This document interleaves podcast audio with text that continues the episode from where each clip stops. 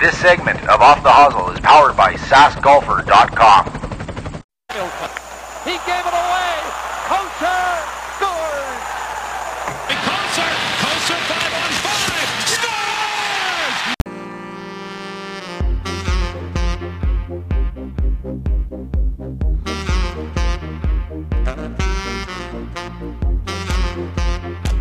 Hey everybody, welcome back to episode number 28 of Off the Hosel. Today's a Patrick Cantlay podcast as he is number 28 on the FedEx Cup standings. My name is Drew Koser. I am your host, and as always, I am joined by my brother and co-host Troy Koser. Well, we're back in action. We're in the studio here at Timberstone Distribution. As always, thank you so much, DK. Um, well, Troy, it feels like it's been you know eternity since we've chatted last. How's it going? I know you had a long time off. You were at the lake, had some fun. I'm sure you're fishing. Uh, we'll talk about some golf. That's where you're at right now. And you had a little bit of a rough weekend. So let's uh, let's start off right off the top with you. What's going on? Well, holidays there. Came back last week to record with you. Went back out to the lake. Got in some golf. Got some fishing in. Not bad weather. Came home on uh, this past Saturday. Thank God we were going to stay out another day. And uh, yeah, got home. And then the wife said, hey, maybe just go downstairs and make sure everything's okay because we were away for quite some time. Yeah. Walked downstairs and uh, sploosh, whole basement flooded. Ugh. Yeah. And I know you're not one for free ads, but uh, I got to really thank Cameo. They did a hell of a job here the last couple days tearing out our basement, drying it out, and yeah, now the fun stuff begins. So Well, it's perfect. I mean, now that they're at your house all the time, no, I mean, maybe not a free ad. Now you can push them now for uh, for a sponsor for the show. actually not a bad idea. But no, it was uh, it was quite a mess. Um, yeah, it is what it is. So Well, I'm sorry to hear that. I mean, I, I remember you texted me, you got home, and you're like, uh, dude, my basement's flooded. And I thought maybe a drip or, you know, a leak pipe or, you know, with all the rain that we've had here, I mean, that's, yeah, like I said, that's terrible news. And I hope that everything gets cleaned up and a big fat check comes your way to take care of all that stuff for you. Um, let's uh, let's talk about uh, Edders though. I heard there's some rumblings. Have you had a, a buddy of mine, Denon Bush. A little shout out for their Denon. Um, he mentioned uh, he DM'd us and saying, "Hey, I've I heard there's a golf course out there too," and you mentioned it as well. Uh, let's just talk about that quickly, Troy. yeah, so they opened up a driving range last year, and I know Drew, you know, with my my health issues last year, even I was doing radiation and stuff, but I spent a lot of time out at Edders, and they built or designed a, a driving range, which I spent a lot of time out there. It's two bucks for fifty balls, a dollar for twenty five. I mean, you can't go wrong. Um, so this year there was rumblings of uh, a golf course being cut out there. Now I, I guess twenty five years ago, the government had approved for a nine hole, like supposed to be a really nice, Yeah. beautiful golf course, but I guess Rowan's ended up getting the funding from the government at the time. Edders never got it. Long story short, was out there and I happened to notice flags sticking in the ground. So Not by accident. No, no. So contacted one of the local guys there that we know out at the cabin and they said, "Yep, uh, they got six holes open and they were cutting the last three holes this week." So I ended up I emailed uh, his name's Keith. Uh, uh, yeah, Keith. And he, he, he phoned me and he wanted me to go out on the side by side with him because he asked for he doesn't golf. He knows nothing about golf. Yeah, He flat out told me that. So he he and, he, and he's designing the golf course. yes. Okay. And he wanted some feedback. So I gave him some honest feedback. I said, okay, well we need to get some yardage markers at, the tee off box first of all. Yeah, A little unless you got a bush, no, you don't know how far you are, right? yeah, So we're gonna go out on the side by side, do some yardage marking, and then I said, well, you know, let's get some at least some some hundred outs, you know, some reds, maybe some whites. Uh, I found it is government funded, but it's a slow process. Um, they can't use. I, well, I knew this. They they shut off oil sand greens. mm, I don't know three four years ago, but he's got a chemical that he can use. It is going to be a sand green for now. I mean, it's, it's Yeah. it's brand new. It's, happened like two weeks ago. Yeah, yeah. Um, but honestly, nice little track for the six holes that we played. Like we we did one, two, three, four, five, six, six, and one. nice. So I know it's only eight holes, but um, and then we hit the driving range after. So and and, and the fees real cheap Donation. donation. Nice. So I mean, we threw I threw five bucks in there for Jill and I. Um, and then we went to the range. Dollar hole almost. Yeah, I mean, and you know what? It's something you've been out to Eddards Beach. Um, They maybe they need it though. Maybe you're not a fisherman, and I know you're not keen on. I I I would go, Yeah, but I'm a guy that want to go on the lake all day, and then you know, hey, let's go play nine holes. Well, it, it's it's funny you say that because we ended up going out fishing uh, Friday morning, I think it was. We went out a couple times, but Friday morning, and the wind started picking up a little bit, and and Jill looks at me and she goes, "Well, you know, we could just go go do some golf if you want." And I turned the boat around instantly and went back to the launch, put the boat back up. We went golfing again, and now there's a golf course out there. I give a shit about fishing, to be honest. Maybe the two best words, maybe or not two best words, but maybe the best words from a wife or you know a girlfriend or whatever it is. You can go golf, or let's go golf. Let's turn that puppy around. We're going to the links. And and you know, I, I'm not trying to make this a, a me segment, but uh, It's okay. it's been pretty cool with Jill. She's really, really getting the golf itch. Never really golfed before, and I think she's been out probably seven, seven, eight times Nice. Right in the last few weeks. And I know we're gonna head out again, and she's getting better. I mean, she's enjoying it. So, Nice. anyways, how was your weekend? Uh, good. Played. Uh, got out, played some golf. Actually, I mean, like I was well, obviously running my hockey camp the past week, so busy with that, and then got out playing on Saturday. I played a match.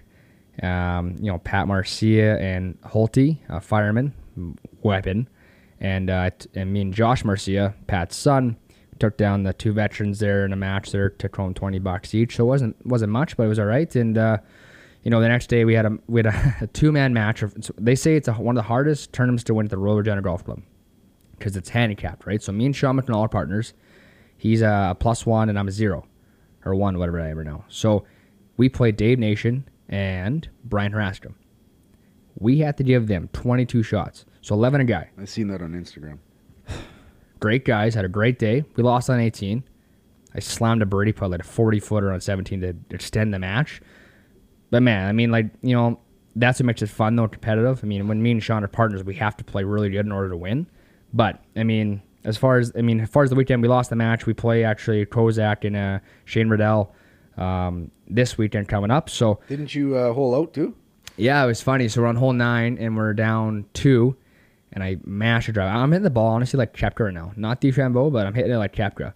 So in on hole nine at the Royal, it's a lift, uh, elevated green. You can't really see. So I have 60 in my hand. I feel good in my hand. I, I shoot it. I can't I can't see the hole. I just snip a wedge in there, one hop, I guess, and I see Noller in the background. Yeah, yeah. I'm like, what happened? He's like, it went in. I'm like, sweet.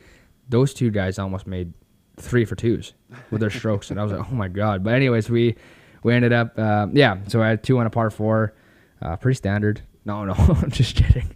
But uh, yeah, it was it was exciting. I mean, I didn't get to see go in the hole, so Sean got uh, good views of that. But yeah, good weekend overall. Uh, I do want to segue into. Uh, I don't care. It's my our podcast. It's can say what I want, how I feel, and I know a lot of people are on my side. So quickly, I want to talk. Ah, maybe not quickly. We'll see how it goes. So I want to talk to you, Troy. Um, there's some chat around golf golf in Saskatchewan, um, BC, Alberta, Ontario, and in the whole list. They're all doing the same thing. Okay, we're different. Don't know why. That's that's the Sasky way. Yeah, we're different. So here's I was talking to a few parents and then it got up, brought up to Facebook now and a legend put a post out, blew up. Unbelievable. I'm like I'm like this is great content for the podcast next week, blah blah. Anyways, with COVID, there are no bunkers. Or sorry, no rakes. Okay? If I go into a bunker, I'm already in a hazard if I go fly it in there and I'm in a footprint or I'm in a you know a shitty lie, usually they would be raked by the previous guy. Golf Saskatchewan, th- there's rumors it might change, but they are saying, sure, pick it up, you know, move your foot around, make, make a nice little patch of sand. You must drop the golf ball. Well, wouldn't that just sink right into the sand? What, So, hap- what happens if you fly the bunker and the ball just rolls nicely on top? well, you play it. I know, but if they if you've got to A pick it up and drop Yeah. it, it's gonna no. sink You could play sand. that. You could play that one, But I'm saying like if I fly it in there and it's in a oh it's a shitty footprint or whatever, I'm allowed to pick it up, dust the sand a bit, drop it. So one that I said off the top, I'm already penalizing myself by going in hazard. I know nine times out of ten at a bunker, I made it up and down. Now I have to force to drop it. I'm going to a plug lie, which is called a fried egg for all the average golfers. I know for a fact on a par four I'm making six, on a par five I'm making seven, on a par three I'm making five. I don't understand why. Because we're not professional golfers is my, one of my first things. Two, it's COVID. So what are the other provinces doing? Picked it up. Same as all the local rules around here. All the local rules. Picked it up, dust the sand a bit, place it. Oh, so they Place. you're not allowed to place it. You have to drop it. Well, that's ridiculous. So you have to, it's in a sink down. Now, rumors has it they may change it. The Sask Am is next week, and we'll talk about that later. But it it frustrates me because if you drop it in there, you're even you're essentially penalizing yourself even more now. Another shot. Yeah. So it, it makes me very upset because I know I'm not the strongest bunker player in the world, and I know 90% of the players probably in this province or amateur golfers are going, oh, God, don't go in the sand. Don't go in the sand. God, gotta play the sand now and get mentally prepared to hit a shot. So did they change the rule then, Drew? Because I thought like if you put it in the bunker, you had the option of taking it out of the bunker now. That's With at some courses. You can pull it out because there's no rakes. Um, but no, like for this event, is this a, an amateur event Right. and a provincial or provincial event? That's the rules they implemented. Yeah. Okay. The other thing is though, there's no nationals this year. So yeah, if you win it, congratulations. It, it, it's a great accomplishment. I've, I've, honor, I've yeah. never done it. I'd, I'd love to, but to force a player in an amateur, you know, stands and you have to p- p- drop it. It, it mind-boggling. Yeah, it, it doesn't make any sense. Now I'm not in their shoes to make the right calls, and I get that. I'm speaking what I think out, out of experience. I've dropped. I, I I saw a video the other day. A guy took a ball, hit five balls, rubbed it down, drop, sunk. Rubbed it down, drop, sunk. I actually saw a video the other day of a guy because now they're saying you could actually place it on a footprint, on the back of a footprint instead of dropping it. You place it. Who the hell practices that? Come on, like, do you practice that? hey, Drew, I'm gonna be the the sand bunkers and uh, just uh, put a footprint there. No, like did Yeah. J- just let the guys place it. Now, my voice may mean all, Yeah. your voice may mean nothing too, but I think that the comments that were going bananas on Facebook, we put it on our Twitter and Instagram page, it was 90% place. Well, maybe tomorrow I'll Twitter. I'll get on Twitter and tag Premier Moe and see what he has to say. Maybe. Yeah. Maybe get him on uh, our side. So anyhow, I mean, I'm done. I'm done ranting about this. I mean, uh, I think that change it to you know follow what everyone else is doing. You know, they always don't, don't be a follower, but you know what? This time, be a follower. Place the ball. And I heard rumors they might change it, so I hope I hope they do go ahead and place it or make the rule and change it to that. So um, anyhow, let's move on now to. Uh, I mean, it is Wednesday morning, so this would be day three of the junior golf uh, provincials. Um, let's talk about so day one leaders though. We'll we'll rip off day one because it is Wednesday. Uh, Kobe Frederick, and on Monday, it was grossly windy out. Discuss- I was talking to some guys over at Golf Sask. They were like, "Oh my god, the wind is terrible." I said, "Well, I remember playing in Warman when I was 17. It was awful." Kobe Frederick fires at minus 270 in opening day. In that, like I said, disgusting wind. So great round today by Kobe Get him on the show. yeah, if he comes through and uh, you know he wins, we'll, we'll get him on the show. Uh, right behind him, just the other day, uh, Josh Neg. I just met him actually. Josh Nettie, great kid, plays hockey, uh, firing a solid 73, and Chase Puchico 73 as well, and from Regina at the Royal, I believe Hunter Kucher shooting a 73 as well. A lot of good scores out there. Sorry I didn't read them all off, um, but hey guys, play. You know what? Keep grinding in the wind. I mean, it, it's not fun. I hope I hope Tuesday was really good for those guys. Um, and obviously Wednesday would be the final round. So, and we'll we'll talk next week on what happened there. But on to the junior girls. Um, Autumn Niesner, hell of a player. I've heard good things about her. Fires at plus seven seventy nine. Uh, Brooklyn Fry fired also a score of 79, and one shot back to Sarah Grieve shooting 80. So, uh, great up and comers. I hope they listen to the podcast. I mean, we're trying to pump their tires too. Um, yeah, I mean, you got anything to add there, Troy, quickly before we? Uh, No, like I said to you last week, I'll keep saying it again. Every time we report these scores, it just shows how many young, awesome golfers we got coming up in this province. And one thing here, Troy, quickly, uh, uh, you know, we put out a usually once in a while you put a message out, hey, who wants to t- wants uh, a shout out on, on the on the podcast or whatever it is. But Jeremy Halley from Ontario reaches out to us and goes, "How do you get into playing golf in Ontario? I'm 24. I'm new to the game." For me, personal experience playing. I mean, I'd never been to Ontario. He asked that. I said, so no, I had never been there. But get out and play. Go to your local club. Ask questions. Hey, where's the next event? Hey, where what can I play some club events? Can I do this? Can I, you know, like But is is he asking? Is he fresh? Is he fresh, rookie fresh? Because I mean, that- that's a totally different. from scenario. from his message, it made it sound like how do you get involved in golf in Ontario? So I would say go to your local pro, local GM. How do I get involved in the game? You know, I I, I shoot. I, I don't know you shoot Jeremy, but uh, let's just say you shoot 80s. Okay, well that's not bad. You know, you're, you're still in the mix. Um, but you got to play. You, you you you can't sit back and go, oh, this la la la.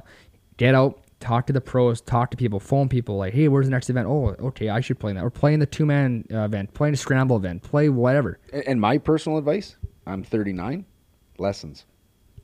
Yeah. Lessons go a long way. I mean, you know, for the longest time, I I, I still can't putt.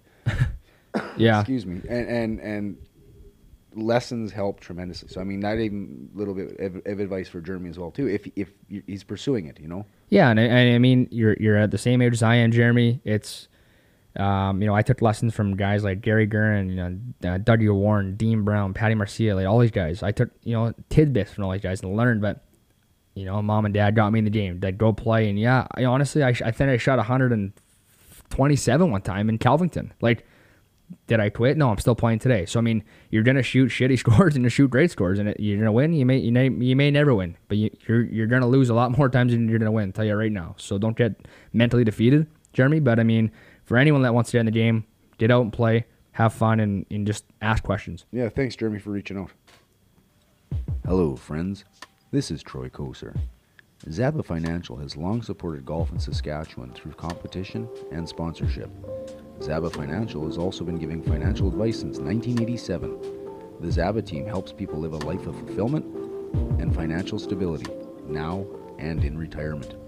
Whether it's growing your net worth with their exclusive investment strategy, lowering your taxes, creating intergenerational wealth, or making sure life has zero interruptions with insurance, Zaba Financial can help.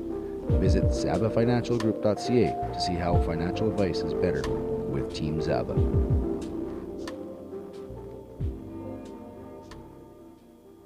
Alrighty, Troy, let's talk some PGA talk. Um, last week, Collin Morikawa wins last week.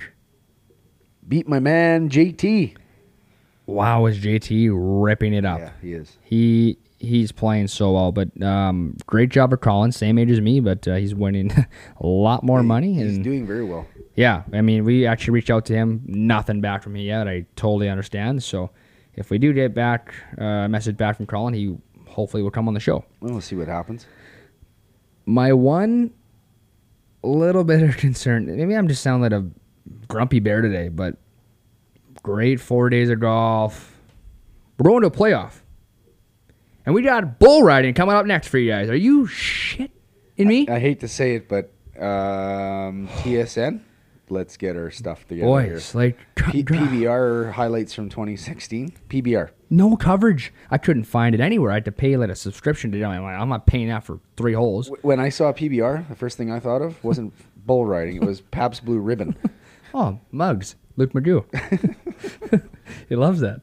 Um, but yeah, I was very disappointed in that. So I, I can't even tell you. I, I watched some of the highlights that were six seconds long on Twitter, but Well, JT made a 50, 54 foot putt, I think it was, like birdie putt. to Did, keep it going. did you see it? Oh, No, I didn't. There's no coverage. sorry, it was on. It was on uh, Facebook. I seen Oh. the video, and they actually had the little, Someone's phone holding it. well, no, they had the little pencil line going behind. If you look up PGA Tour on Facebook, it was on there, but they had the little red pencil line following the ball mark, Yeah. and it was. Our audience can't see us right now, but the whole We're making hand gestures. But but the hole was over here, and he aimed over here, and it went like this, and it came around and down, and he, he knew it was. He, woo-hoo, woo-hoo. Dollar bills and Cadillacs. Oh, snapper. But uh, Anyways, yes, yeah, let's move on now. this week's The PGA Championship. The GOAT is back. Tiger Woods is back. Whew, my giddy. first COVID round for him. I am so excited to watch him just rip it down the fairway. Actually, did you see his video of him practicing like a week ago? He was like, he drove his like golf cart on the tee box. Yeah, I know. It's like he's. I mean, I get it, it's Tiger Woods, but I He mean, don't care. he's driving on the tee box. I mean, we get in trouble for like having pull carts on the on the tee box, but I mean, I get it. It's uh, Tiger Woods. Um, quickly, I wanted to ask you. This is kind of funny because Koepka and DeChambeau are going to be paired together. Round one. This should be comical. Well, I know one guy likes to play really fast, and the other guy likes to play really slow. I've played with slow golfers. I can handle it to an extent. Bryson, you see why he's so good. He's very articulate about what he does. But Koepka, like, I'm excited to watch this round. I may take work off Thursday to watch because uh, I don't know. I mean, he, he's just too slow, and you know Brooks likes to play quick, and and I get it. Well, did you see Brooks last weekend in that tournament? Because he knew he was out of it on Friday. I watched it at the Yeah, I had him to win. I watched on Friday, and he was like, "Screw this! Hit the ball. Let's get the hell out of here because I'm done." Like, Yeah. He, he, there was no thought process. He just got up, he whacked the ball, and gone, done. Right? I mean, this week's a new week, so Yeah, I didn't take in this week, but let's let's talk about. Uh, well, I, I, want to oh, talk about okay. the pairing that I'm I'm excited Okay. to watch. Honestly, like that that's a very good pairing. Should be some interesting. Uh, yeah, for sure. I mean, I, w- I hope they're mic'd up. I'm not sure, but the one I'm looking forward to on Thursday is uh, Corey Conners. He's playing with Nick Taylor, so the two Canadian boys are playing side by side. Which yeah, Connors, Peps. they both been playing some good golf. Did, hey, by the way, did you know this past weekend I seen it on was it? I was reading an article on PGA.com, PGA dot yeah, PGA.com. God, I, anyways, Jeez, today every Canadian in the field cracked uh, T100. I did see that. Yeah, I did see that. so which was pretty cool. You know, so our Canadian golf, it's it's coming a long ways. But anyways, Did yeah. you see what Peps was doing last week or like this previous week before? He, I was like, oh baby, and his song was playing in the background there. Oh, what a beauty that guy is. Here comes the money. Alrighty, Troy, let's move into our uh, money and our degenerate section of the podcast now. If you're not 18 or older, please leave the building. or get mom and dad to place your bets. Is it 18 to gamble? It is 18. Okay, good. I was right there. Um, anyhow, I was two for two coming into last week. Jason Day, uh, Justin Rose, Champ. Oh, I got stroked Koepka? last week. Koepka? No, not. Oh, I was. Oh, yeah, Koepka was brutal last week for me. And I was Sungjae Im. That's right, Sungjae Im and Matt Coo. Cooch. We lost. Yeah, we all lost. So anyhow, we're gonna uh, move on to our picks this week. Um, I'm going with.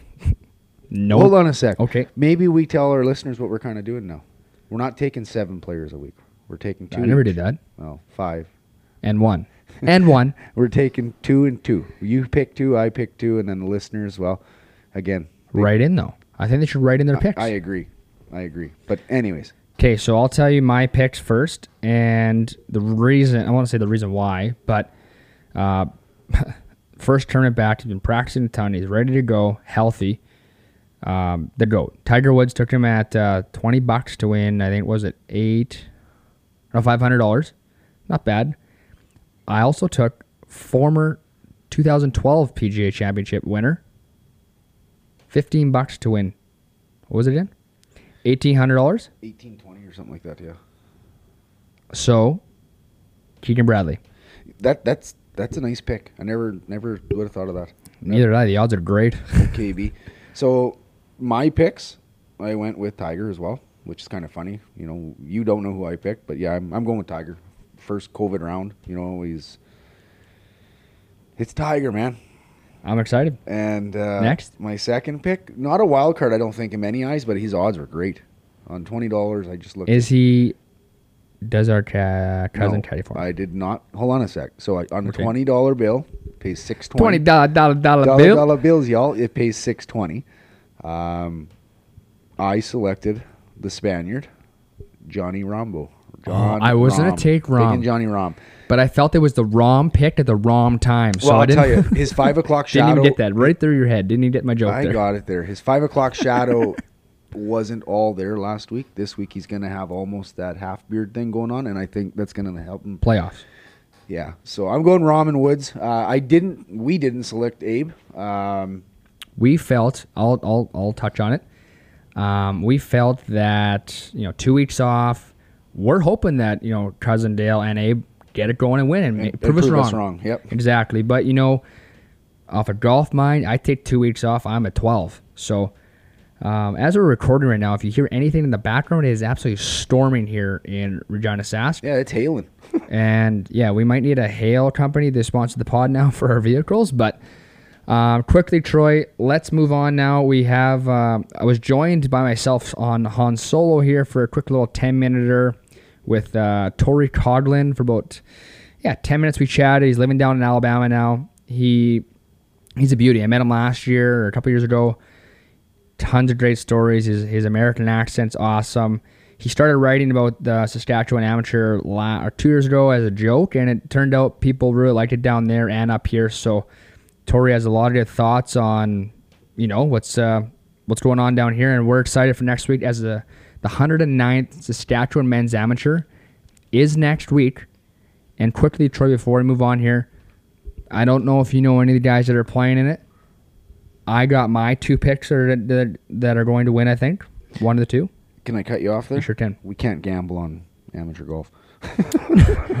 We're not gambling. Oh, are we done the degenerate section? Yeah. Oh yeah. so we're done. okay, We're done okay, that. We're sorry. done that section. Sorry, we're not gonna gamble on it. But I got two guys I think that are just so dominant.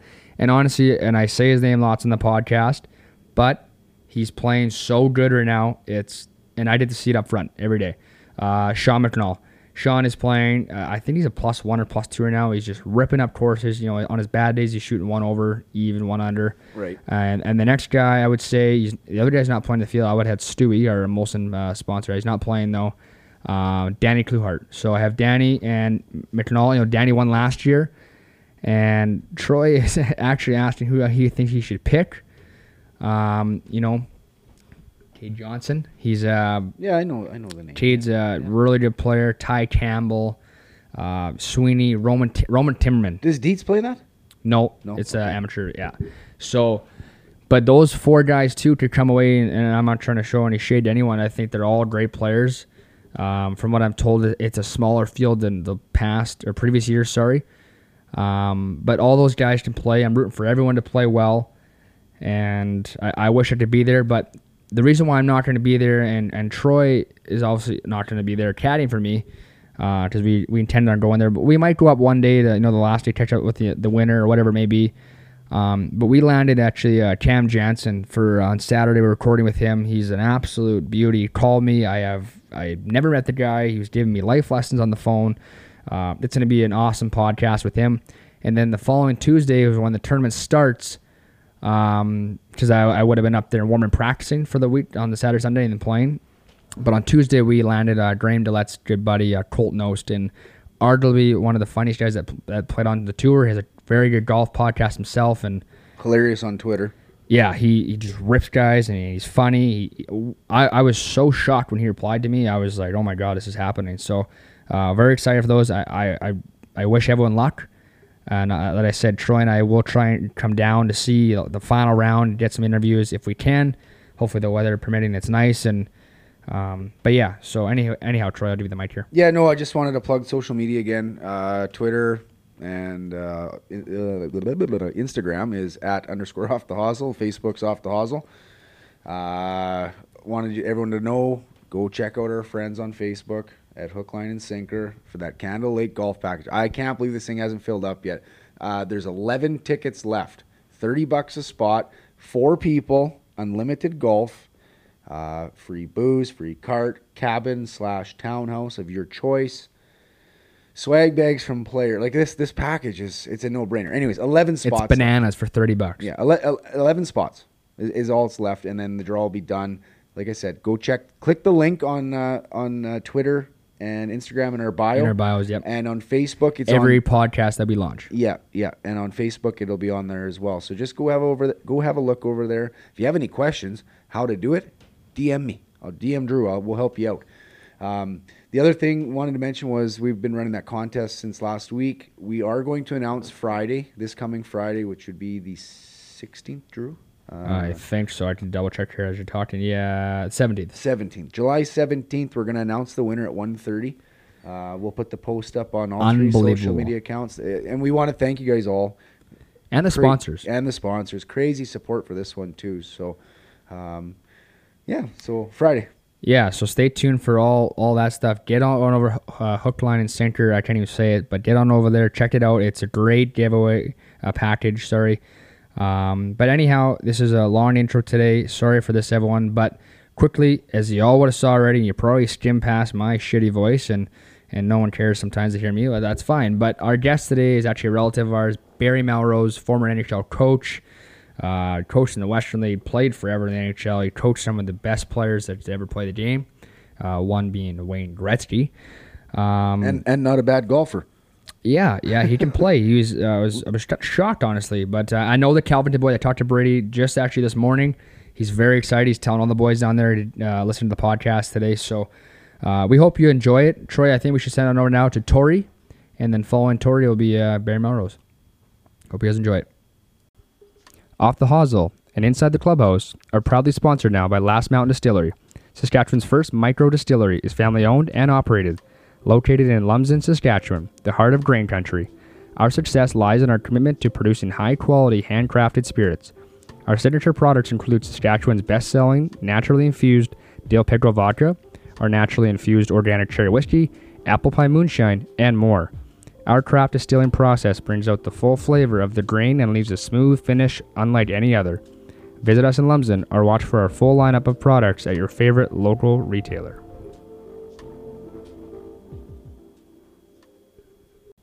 Alrighty, today we are pleased to be joined by the American Insider all the way from Alabama, Tori Coglin. How you doing, man? I'm good, dude. How are you? Can't complain. I mean, down here in Regina, Saskatchewan, windy as uh, as always, and some days are hot, but mostly uh, windy. You? What's going on down south there? I'll, I'll trade you weather right now because I played this morning for the second time this year, and it was like 94, which is probably 35, and humid as all get out. So, uh, I'll, I'll I'll take your wind. So, You take my heat. how how's the golf game? I, I mean, you played twice. I mean, what's the cap at? I mean, if you could come down and play, uh, you know, some events down here, would you be able to compete? Probably. If if I played a couple more times before that, I think I would. My first round was 79, and today I was 73. Wow. But the the driver's heating up. Today I, I had three three putts, but it was all distance related. I felt like I putted well. Just these greens were crazy fast. So um, game feels actually pretty good. Do you have a home track down there? Uh, yes, I do. Uh, it's called Bentbrook Golf Club, um, but I don't really play a whole lot. All right. Well, uh, let's move on now to I actually have the reason why we brought Tori on today is to talk about, um, you know, the 109th Saskatchewan Men's Amateur that is happening next week. So, Tori, let's chat about uh, you know last year's Saskatchewan Amateur. Uh, and, and obviously, you do a little bit of a write up, and you know, you guys talk about it down south there. Uh, let's just tell everyone that's listening right now what you you do down there, and uh, I mean, obviously with your write ups and stuff. Uh, as as far as work down here, I work accounts receivable, and then I I still caddy part time um, when I can. But as far as the write up goes, uh, I just really did it just as a joke, and it kind of it got some some pretty good attention the first year, which was 2018, and then last year I did another one, and it got even more. So I think I, I almost feel like the pressure's on to keep it going. Uh, the hard thing with this year is not knowing who's all playing because there's a lot of guys not playing. Yeah. So I gotta. I'm I'm trying to work behind the scenes and get some ammo on the guys that are. Here, I have one for you now. Sean McNall is playing. Oh baby. Okay. Oh, you mean Ryan? Oh, sorry, Ryan's brother. Ryan's brother, my two man partner. Okay, well let's um let's move back to last year. Let's talk about some of those names. I mean, um, you know, you didn't even mention my name in the article. That's completely fine. I get it, and I don't need to be in there. That's fine. Um, let's talk Yeah, about you're not that big of a deal. let's talk about you know Danny Kluhart wins. Uh, you know Davy Stewart's in the run there. I'm trying to go off the top of my head here when I'm watching from the deck. Um, you know, I'm just curious to think what, what what were you thinking before the tournament? You know, leading up to that, and what what were your picks Uh, and thoughts on the for event? the record, I picked Danny Klukart to win. Oh, do you have that in writing? Na- nailed it. Um, as far and, and I thought Dave Stewart was going to finish high, and I, I don't have the the rankings or the finishings behind in front of me, but um, no, Danny played well. Like all those young guys are so good. Like and and they hit it so long. Like I I feel I guess old now. I'm 35, but um, they're just they're just good players. Like I played two years ago when it was at Dakota with um, Cade Johnson, Yeah. and man, that guy, he is a a beast. Oh yeah, he can Like play. he was hitting his, he was hitting like a this driving iron thing. He was hitting it right with my driver, and he weighs like 120 pounds. Like kid can rip it.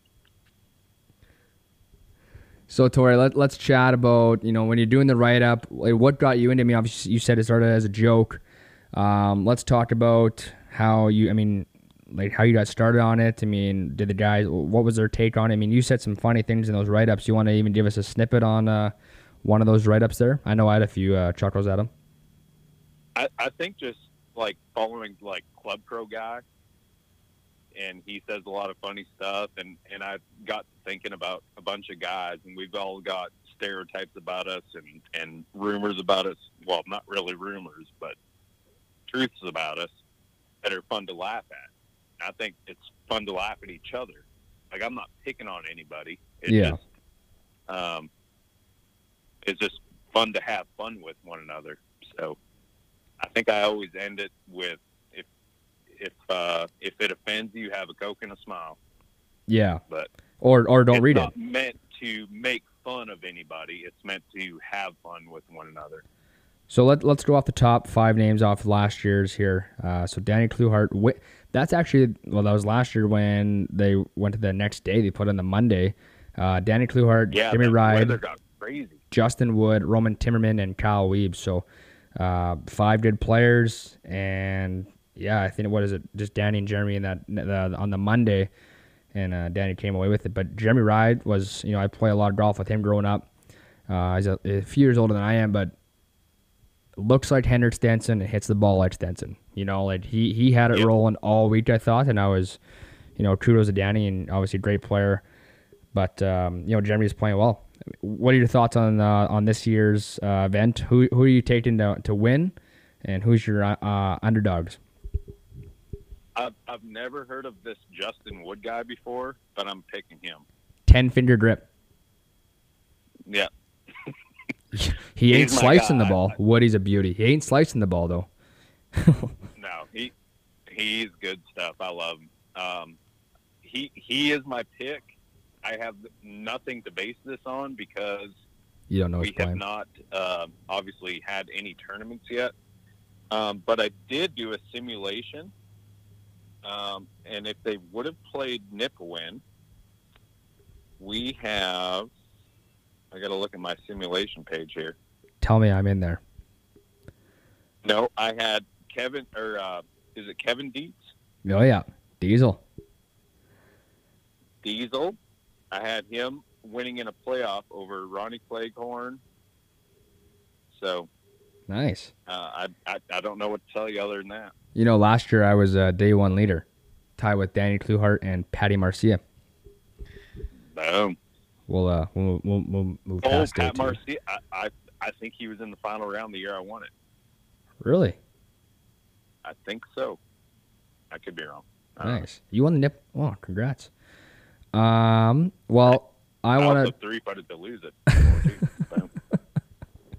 I want to quickly ask you. There's a lot of uh, a lot of buzz right now around Saskatchewan golf, and you know, I wouldn't say in the most positive way because I've, I've been reading a lot of Golf Ontario, Golf Alberta, Golf BC, and the list goes on. They're all following the same trend. Rumors have it they may change it. No announcement yet. This is my podcast and say what I want. Um, what are your thoughts on dropping the golf ball in a bunker without rakes due to COVID? Are you a place guy? Or are you going to play it off the back of a footprint? Please, you know, quickly uh, elaborate for us there, Tori. Your thoughts. Hashtag Bunkergate 2020. Um, I, I, my personal opinion is place it. It's because every, everyone usually plays these to, to get to nationals. This year we don't have that opportunity. Or, or, well, you guys don't. I can't even come up there right now. Yeah. But so, in a sense, it's just a regular tournament, except for you get your name on. You know, you get to win a provincial championship, which is an awesome accomplishment. Mhm. But to me, like the the tournament, especially with Warman, with that bunker on 18, and obviously there's a lot of bunkers on that golf course, but that that tournament could be won or lost with a bad or good lie in that bunker. Um, so to me, just to have it even just foot rake and place it on it, I don't know. Yeah. Well, Uh, It just seems if, if everyone does it, it's the same for everybody. It's not like it's diminishing the integrity of of the golf association. no. No, I exactly. just think it's fair for everybody to have the same line. so, and I want Like I understand if it's plugged, play it. But if you're in a heel print, like that, that just doesn't seem fair. Yeah. Yeah, no, I mean, I won't touch on it too much here. I'm going to talk about it later on in the show. But I have a couple of good points. I thought maybe I'm just a, maybe I'm dumb. But I think, one, we're not professional golfers. Two, like if you're dropping a golf ball in the sand, you're essentially penalizing yourself. So I'm already in the bunker as it is. It's already a hazard. I'm already, you know, I got to make a good shot to get up and down nine times out of ten for me in a plugged lie, I make six on a par four. I make seven on a par five. I make five on a par three. So I'm not a professional golfer. I play good golf. I'm a scratch. I'm a zero right now. But I'm not good at a plugged lies. I'm barely good of a bunker. So that's my my take. I, I really think that it should be a place. Yeah, and yeah, I don't know. That's if you had anything else to add on that there, Tori. Like, and the other thing with the plug lie, usually when you're plugged, it's on an uphill lie. Yeah. So you can blast it out and it comes up. Whereas if you're down in the bottom of the bunker in a footprint and then you get it and then drop it beside it and you're plugged, plugged out of uh, out of a flat lie, you you have no chance. Yeah. Like I keep, I I, I don't want to beat a dead horse, but that 18th hole at um, at Warman, if you put it in the flat of that bunker in a plugged lie, like, hey, good good luck stopping that thing before it goes in the water. Yeah. Okay, quickly, Tori, let's uh, move on now. I have one quick question for you before I let you go here. We, we will have you on at some point for your full uh, three hour podcast. As everyone knows, Tori Codlin likes to, uh, you know, chatter, which is awesome. Same as me. Um, one good story. Um, yeah, I mean, what do you got for us here quickly before we send it off over to Barry Melrose here? Uh, one time we were uh, at Nipawin. I, I can't remember what year it was. It was somewhere between 09 and 11. And we were obviously in the in the party room, which is typically in Phelpsy and Z's room. And we got the uh, really bright idea to try to hit a shot onto the practice green from their room. Um, smart people talked us out of that. So instead, we went downstairs and we hit the shot off the grass beside the hotel over cars, which, hey, great idea. Because we may or may not have been about 10 deep. So I'm not going to say any names, the name that I've had the closest to the whole competition with. He, by the way, he beat me, but he may or may not have a pumpkin logo on his ball. But uh, that was uh, that was a good one. Did anyone hit any cars? Oh no, no, he, we we actually both hit it really good Just shot. sniped him over top. Yeah, That's awesome. not the best decision I've ever made, but uh, well, it's a lot it better than hit, way better than hitting from the balcony. I mean, no brainer to hit over cars. Yeah. So Well, we were going to hit it from the hotel room through the door, and that just, like Caddyshack. like I said, wi- wiser minds talked us out of that. I liked it. Well, Tori, uh, this has been awesome, and like I said before, we're gonna have you on again for a full uh, for your full show. Um, I really appreciate it, man. Take care. All right, thanks, Drew.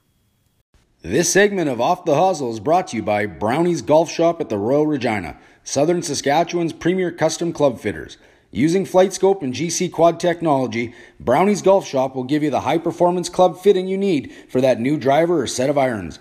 Offering a full line of clubs featuring Titleist, Ping, Callaway, TaylorMade, Cobra, and Srixon at the best prices. Brownie's Golf Shop, high performance club fitting to help you enjoy the game. Contact Dean at royalregina.com to book your fitting or yardage gapping appointment. Alrighty, we are pleased to be joined by former NHL player and coach and family member and an analyst on NHL Network, Mr. Billy Melrose. Uh, thanks for joining the podcast today. My pleasure, guys. Uh, anything I can do for Saskatchewan kids, I uh, I love to do it. I'm glad to see you guys showing a lot of initiative and uh, and running this podcast, and uh, hopefully, uh, you know, we'll have a lot of fun and do a good job. You bet. So Troy and I are both uh, we're both curious. What's new with you? How are things? Where are you nowadays? Yeah, let's talk about that.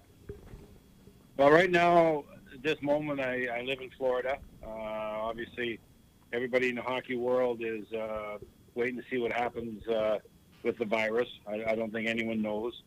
Uh, we're waiting to see. You know, the draft is coming up, uh, and obviously, the NHL has to make some decisions quickly to to get the NHL season on track. So, I'm just uh, sitting here in Florida. It's about a thousand degrees today. It's hotter than heck.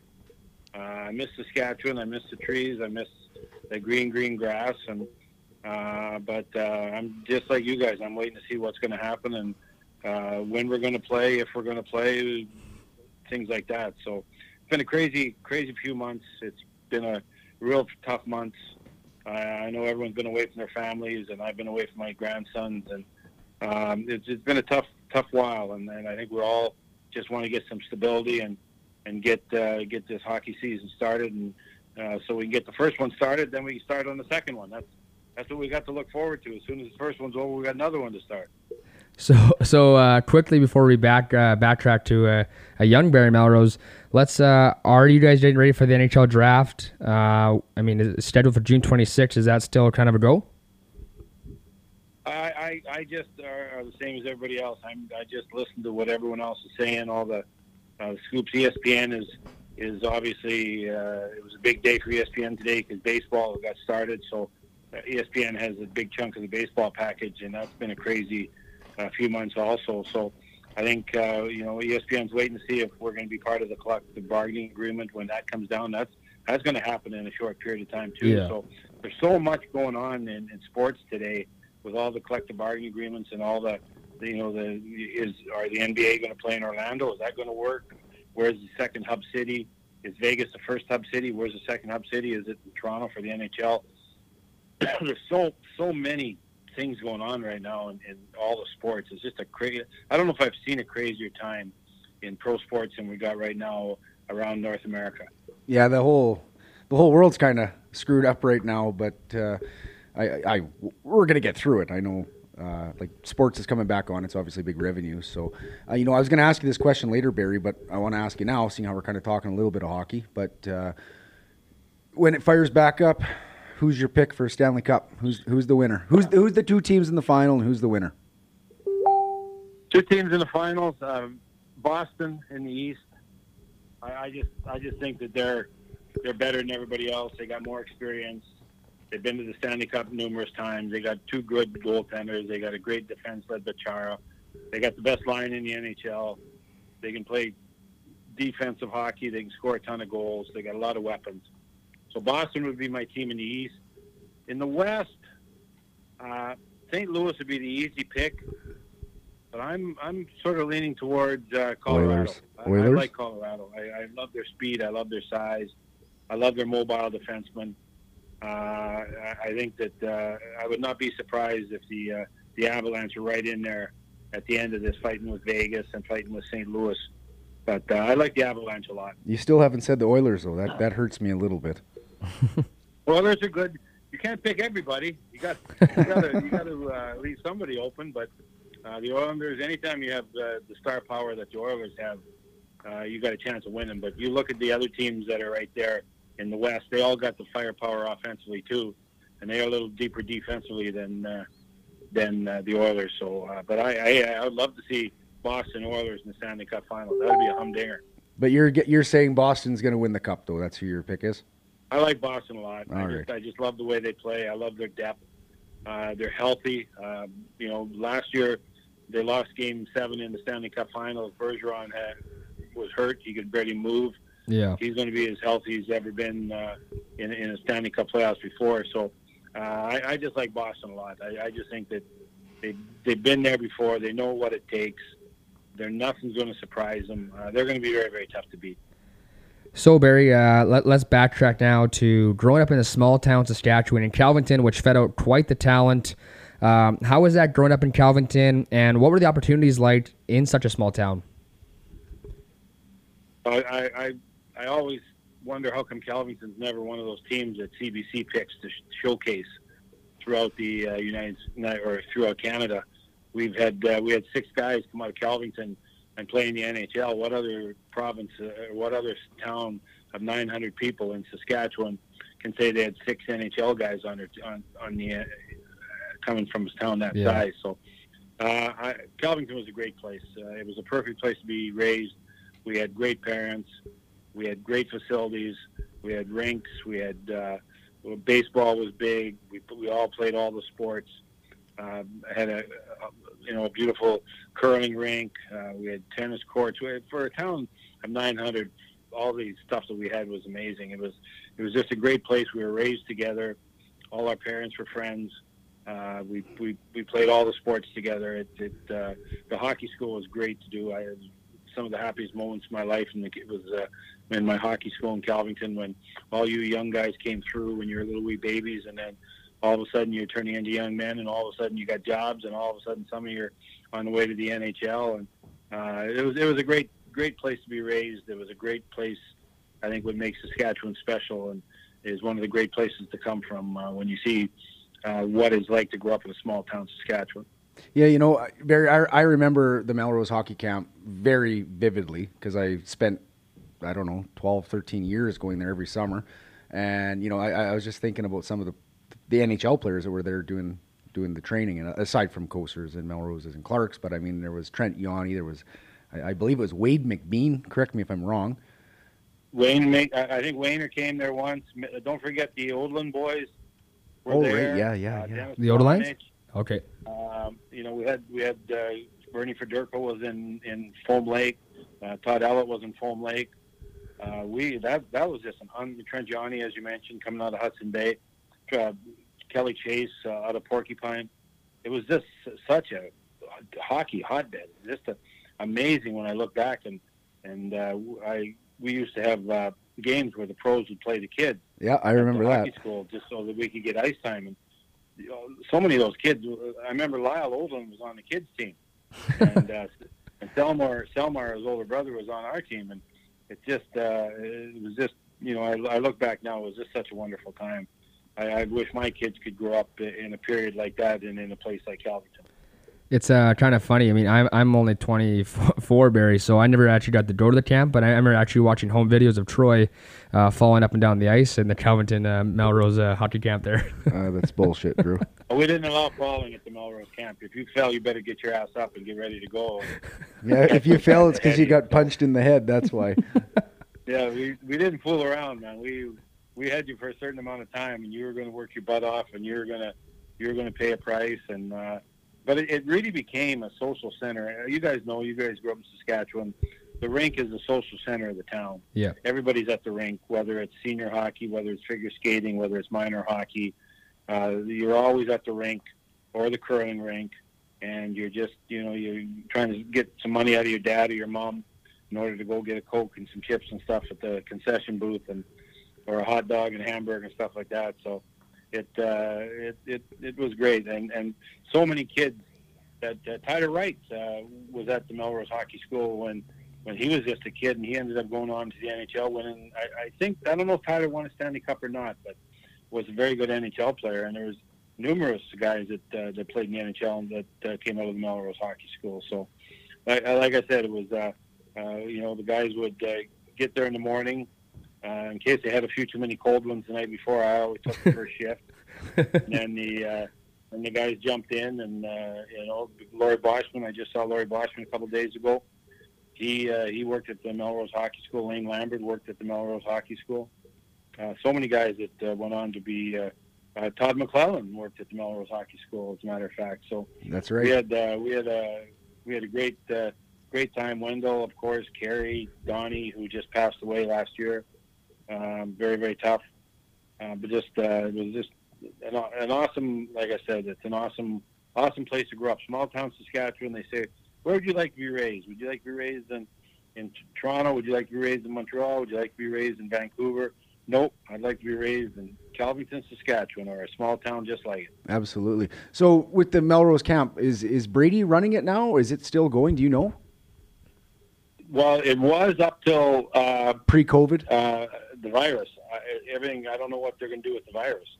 Uh, the uh, what happened is the, uh, the Saskatoon uh, uh, hockey team, college hockey team, took it over, and they ran it for a number of years. But I, I haven't heard with the virus what's going to happen if they're if they're even going to have a have a hockey school or or what's going on. I think that's sort of Right. everybody's sort of waiting to see the same thing. What's going to happen in the next few months to whether it's you know high school sports, whether you know what's going to happen. Is, is hockey going to be played uh, this summer in all the hockey schools around Saskatchewan?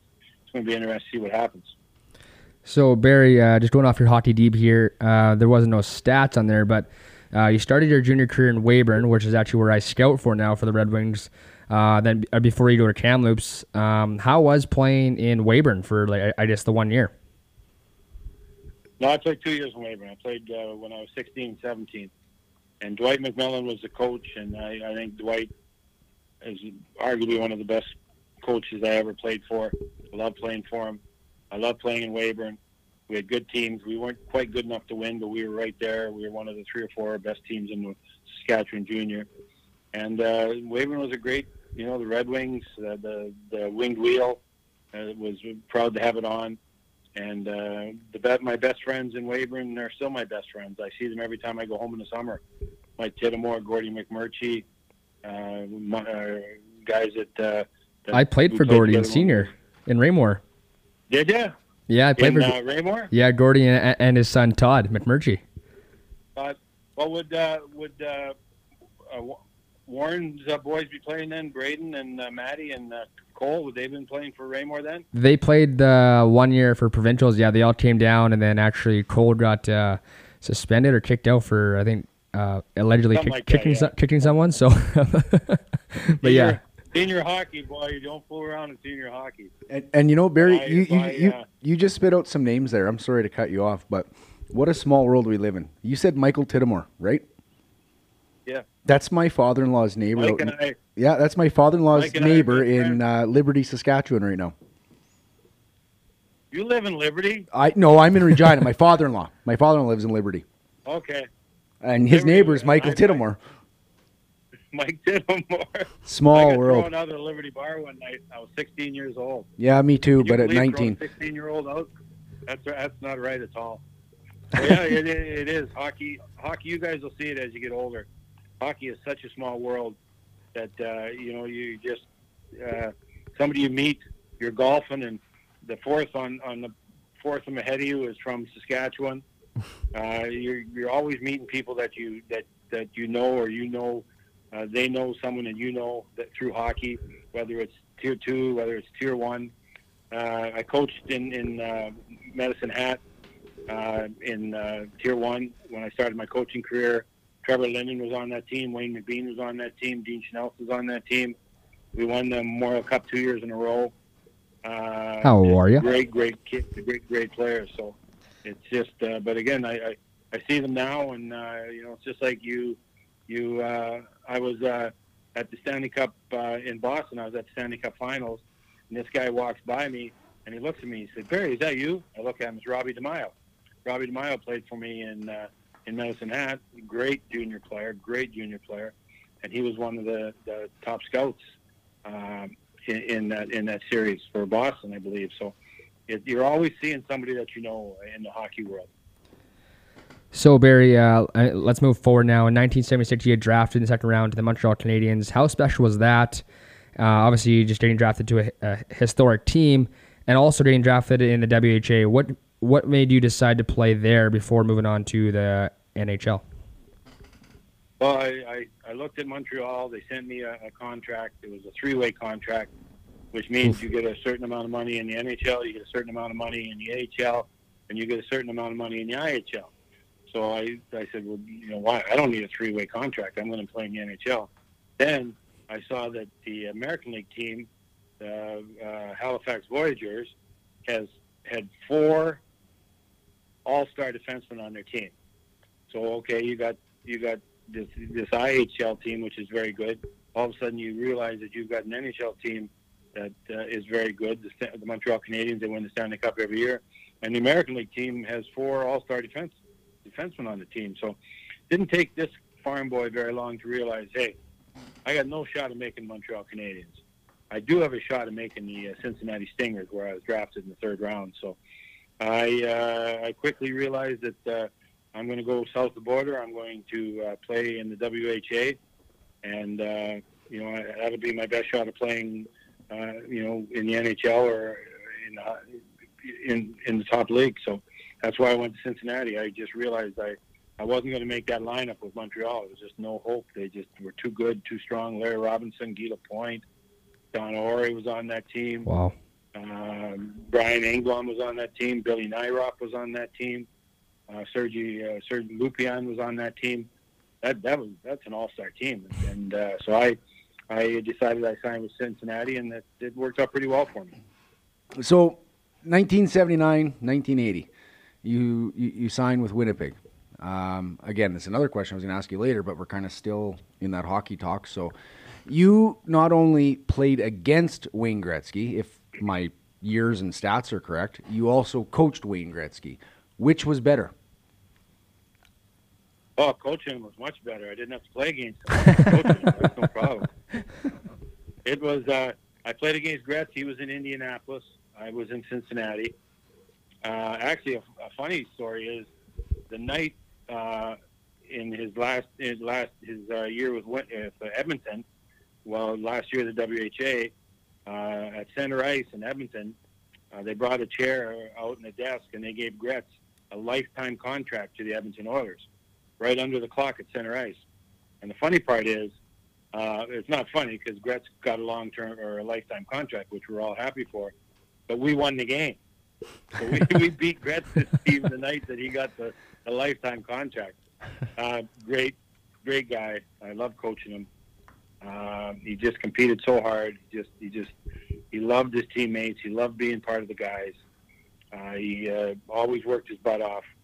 And uh, so, you know, ever whenever I see people and they say, Barry, what was Gretz like? I, I, I sort of get the feeling that everybody would like to hear some dirt on him, that he's not a good guy, that, that he's selfish and stuff.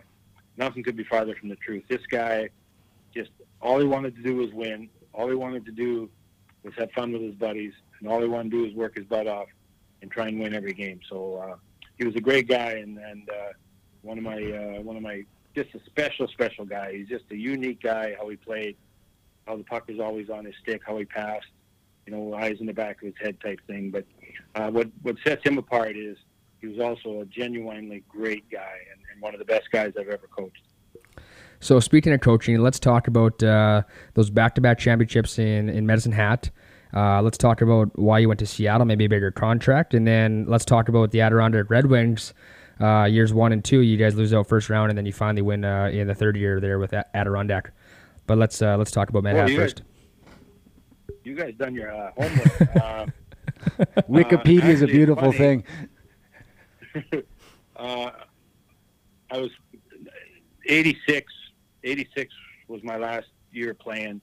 I could have played a couple more years, but it was, you know, you're just beating. You guys are so big and strong, and I had to play a physical game. So I, you know, I was just, it was just wasn't worth it. Uh, It wasn't like I was getting rich or anything, but I, I, I loved. I was in Adirondack. We had good teams. Uh, we won a Memorial Cup one year there. So I decided, well, I'm going to go and, and uh, I'm going to get into coaching. And uh, Mark Lamb was one of the players at Adirondack Really? and Mark Mark Lamb uh, was good friends with Russ Farwell, and Lammer and I get Lammer and I are out having a cold one one night, and we start talking about me going to Medicine Hat. And he says, Barry, I'm going to call Russ. I'm going to call Russ, and we're we're going to get you that job. Because Brian Maxwell was leaving Medicine Hat, and he was going to be an assistant coach in Los Angeles. So I, Lammer puts me in touch with uh, Russ, and I go out to Medicine Hat and have an interview. The interview went very, very well and uh, Lammer was there. Donnie Clark was there too. Donnie Clark actually drove me there, and uh, I had a great interview. And uh, a little while later, Russ calls me and says, "Barry, we'd like to give you the job." So I, I get the job. Second year, they just won the Memorial Cup.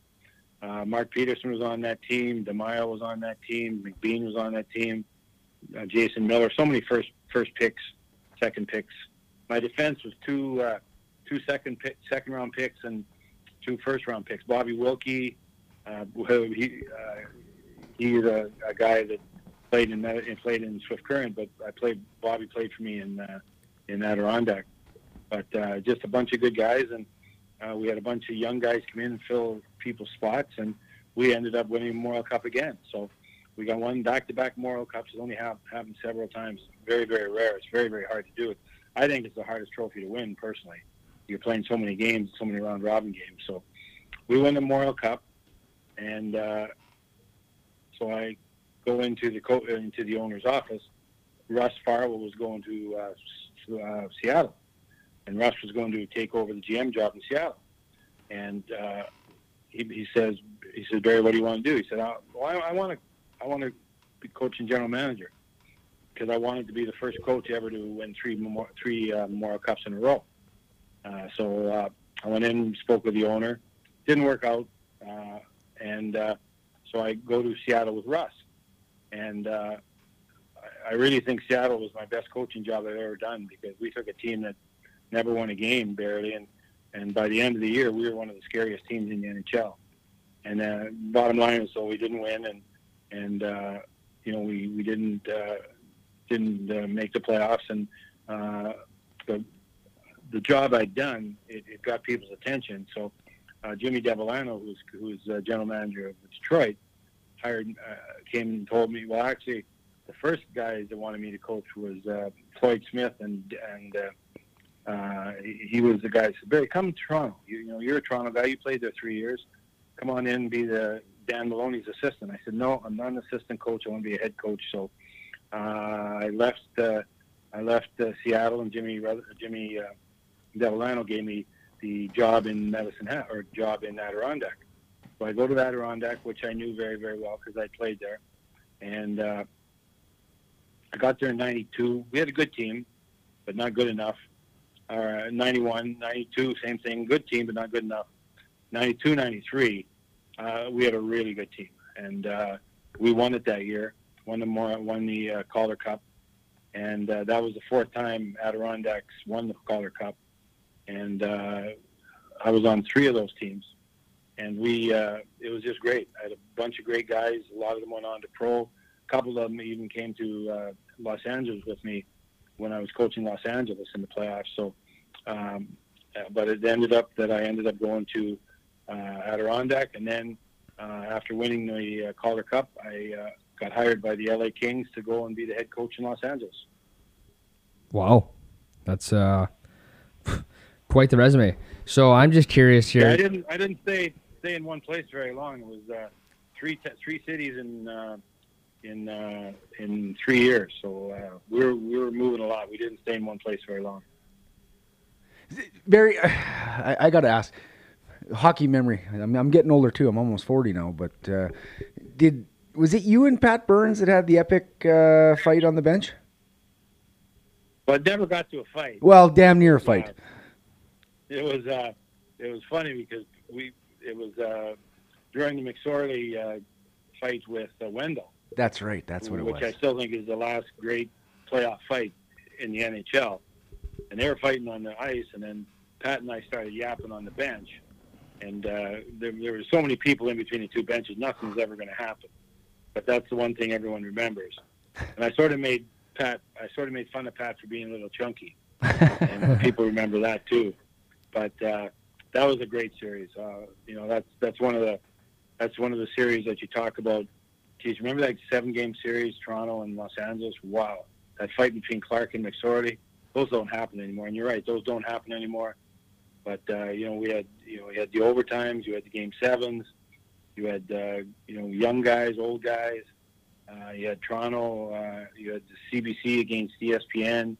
Uh, you had American TV against Canadian TV. It was pretty neat. It was a it was a it was a pretty special couple weeks of that series us against Toronto. So Barry, I'm just curious here. I want to talk a little bit, little bit about some fighting here, uh, and then some golf after. But my uh, my bench boss out in uh, Pilot Butte asked, uh, who is actually a former tough guy in the Western League as well, um, who is tougher between uh, Joey and Wendel, and uh, when did you get in your first fight and uh, maybe not like it, but you were good at it? Oh, you know what? I'm to say I'm to say Proby was tougher than Wendel and Joey. Really? But, Wen- but Wendel and Joey were uh, were very tough, and uh, they were both good players.